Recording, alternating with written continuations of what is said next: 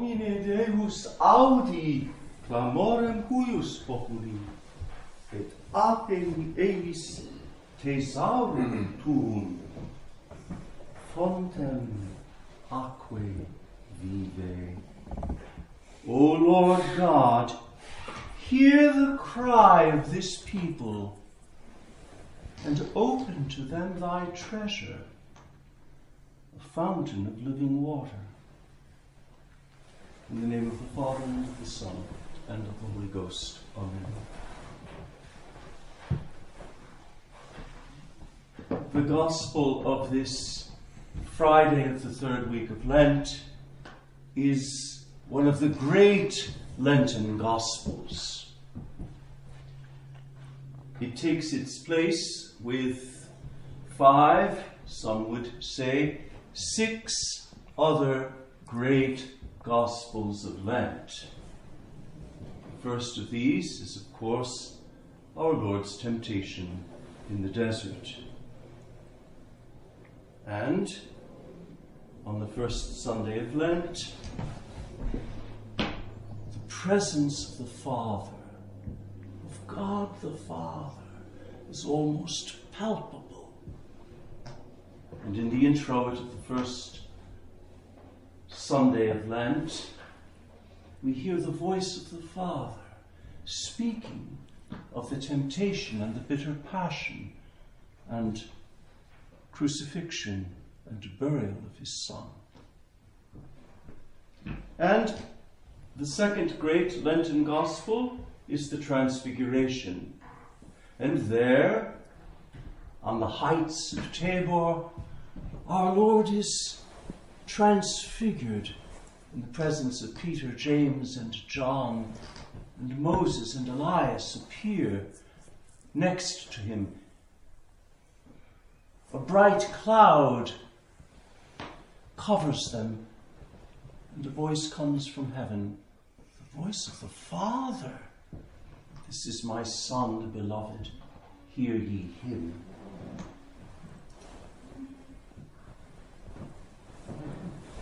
Third of the great Lenten Gospels is today's Gospel. The story of that mysterious encounter of our Lord with the Samaritan woman at the well. And in today's Gospel, our Lord speaks of his Father. And he speaks of his Father in words that are almost, well, they're full of pathos.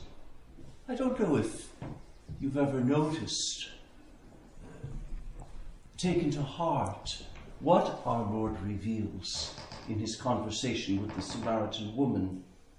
It's a great mystery because our Lord says, The hour cometh, and now is, when the true adorers shall adore the Father in spirit and in truth. Now, this word of our Lord has a particular resonance here at Silverstream Priory during these 40 days of continuous exposition and adoration of the most blessed sacrament of the altar. There is uninterrupted adoration going on here. And that is an extraordinary thing with consequences for all of Ireland. Make no mistake about that.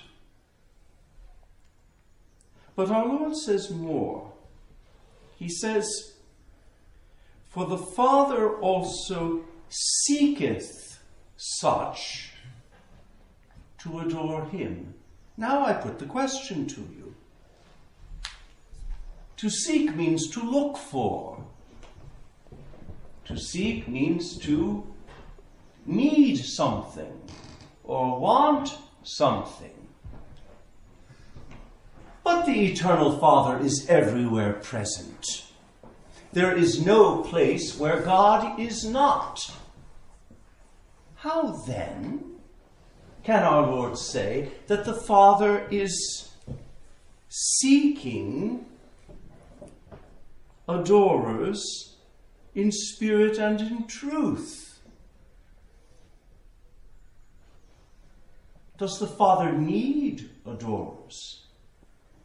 Is there something lacking in the life of the Most Holy Trinity that the Father has to look in some way outside of himself to satisfy a divine desire? It's an extraordinary thing. It brings to mind that question that the Lord God put to Adam in the garden after the sin, when the Lord God was walking in the garden in the cool of the evening. And God, who is everywhere present and sees all things and everyone and holds them in being, says, Adam, where art thou? Adam, where art thou? Is it possible that God did not know the whereabouts of Adam? Of course not. God, in saying, Adam, where art thou, was revealing the insatiable desire of his heart. God created man to correspond to this divine desire. God desires that his human creature, made in his image and likeness, should freely respond to him with faith, with hope, with love, with adoration, with the prostration of himself in the presence of God. God, the Father, will never coerce the human being to do this. On the contrary, he makes himself in some way, oh, what a mystery, utterly poor and weak he waits for, he looks for, he thirsts for the human response to his revelation of himself. And when Jesus from the cross at the sixth hour, it's almost the sixth hour, this gospel of our Lord's encounter with the Samaritan woman at the well took place at the sixth hour. And at the sixth hour, that is noon, our Lord cried out, I thirst. And in that cry, he was making known the thirst of his Father, his Father's insatiable desire for the free response of human creatures made in the image and likeness of God, to come before Him in faith, in hope, in love, in adoration.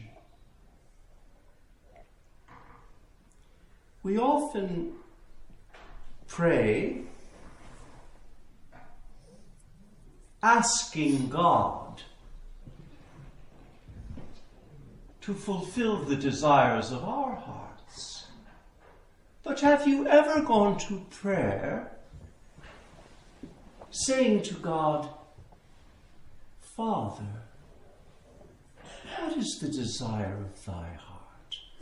What can I give thee?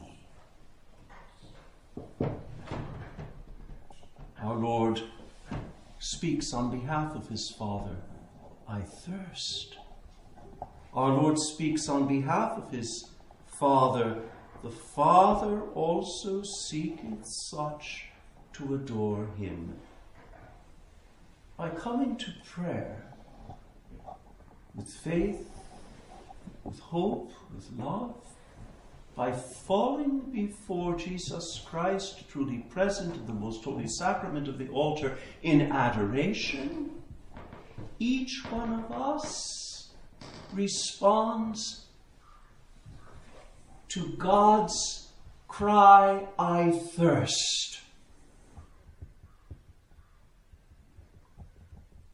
This mystery of a God who makes himself so poor, so needy, who waits, who begs for us to respond to what he needs, to what he desires. An extraordinary mystery, this. And the other Lenten Gospels to which I alluded are, of course, the multiplication of the loaves. We have that Gospel this coming Sunday, Laetare Sunday, Rejoicing Sunday. It's a Eucharistic joy on Laetare Sunday. And there too, the Father is present. Because before multiplying the loaves and fishes, our Lord raises his eyes, his sacred heart, in prayer to the Father. And in some way, all who partake of the multiplied bread are drawn up out of themselves and into the Son's prayer to the Father. This is what happens for us in every Holy Communion. Son unites us to Himself in His prayer to the Father. This is what happens when you adore the Most Blessed Sacrament. You adore our Lord Jesus Christ, but He responds to your adoration by pulling you close to His sacred heart, by uniting you to His heart, and then to His prayer to the Father. And in this way, the adoration of the Blessed Sacrament becomes that adoration in spirit and in truth that the Father seeks, that he desires, for which he thirsts. And the other great Lenten Gospels, the restoration of sight to the man born blind, and the resurrection of Lazarus. In all of these Gospels, the Father is present. The face of the Son, the heart of the Son, is always turned towards the Father. All of Lent is in some way a drawing near to the Father who in the Son draws near to us. Who in the Son makes known to us that one thing that only we can give him because he created us to give it to him. God desired to desire us. Who is the mystic who says that God is the stream of living water that desires to be drunk? And this is the living water uh, promised the Samaritan woman and prefigured in the lesson from the book of Numbers a stream of living water that flows from the rock of the altar in every Catholic church. Here we have a temporary altar, it's made of wood, but we still have a real altar stone. The stone is very important. The stone is important because it represents Christ, the rock. His side was pierced by the soldier's lance, and out of it there flowed blood and water. And out of the side of Jesus, out of his pierced heart, blood and water flow so often as the holy sacrifice of the Mass is offered and the living water that flows out from the rock of the altar in every Catholic church is the living water of which our Lord speaks in today's Gospel. It is the living water that flows out from the altar, even outside of the holy sacrifice. Because the most holy sacrament reserved in the tabernacle or exposed to our gaze in the monstrance is Christ the rock. And the living water never stops flowing from his open side. You who come here to adore, come also to drink, and to drink deeply of the living water. In the name of the Father, and of the Son, and of the Holy Ghost.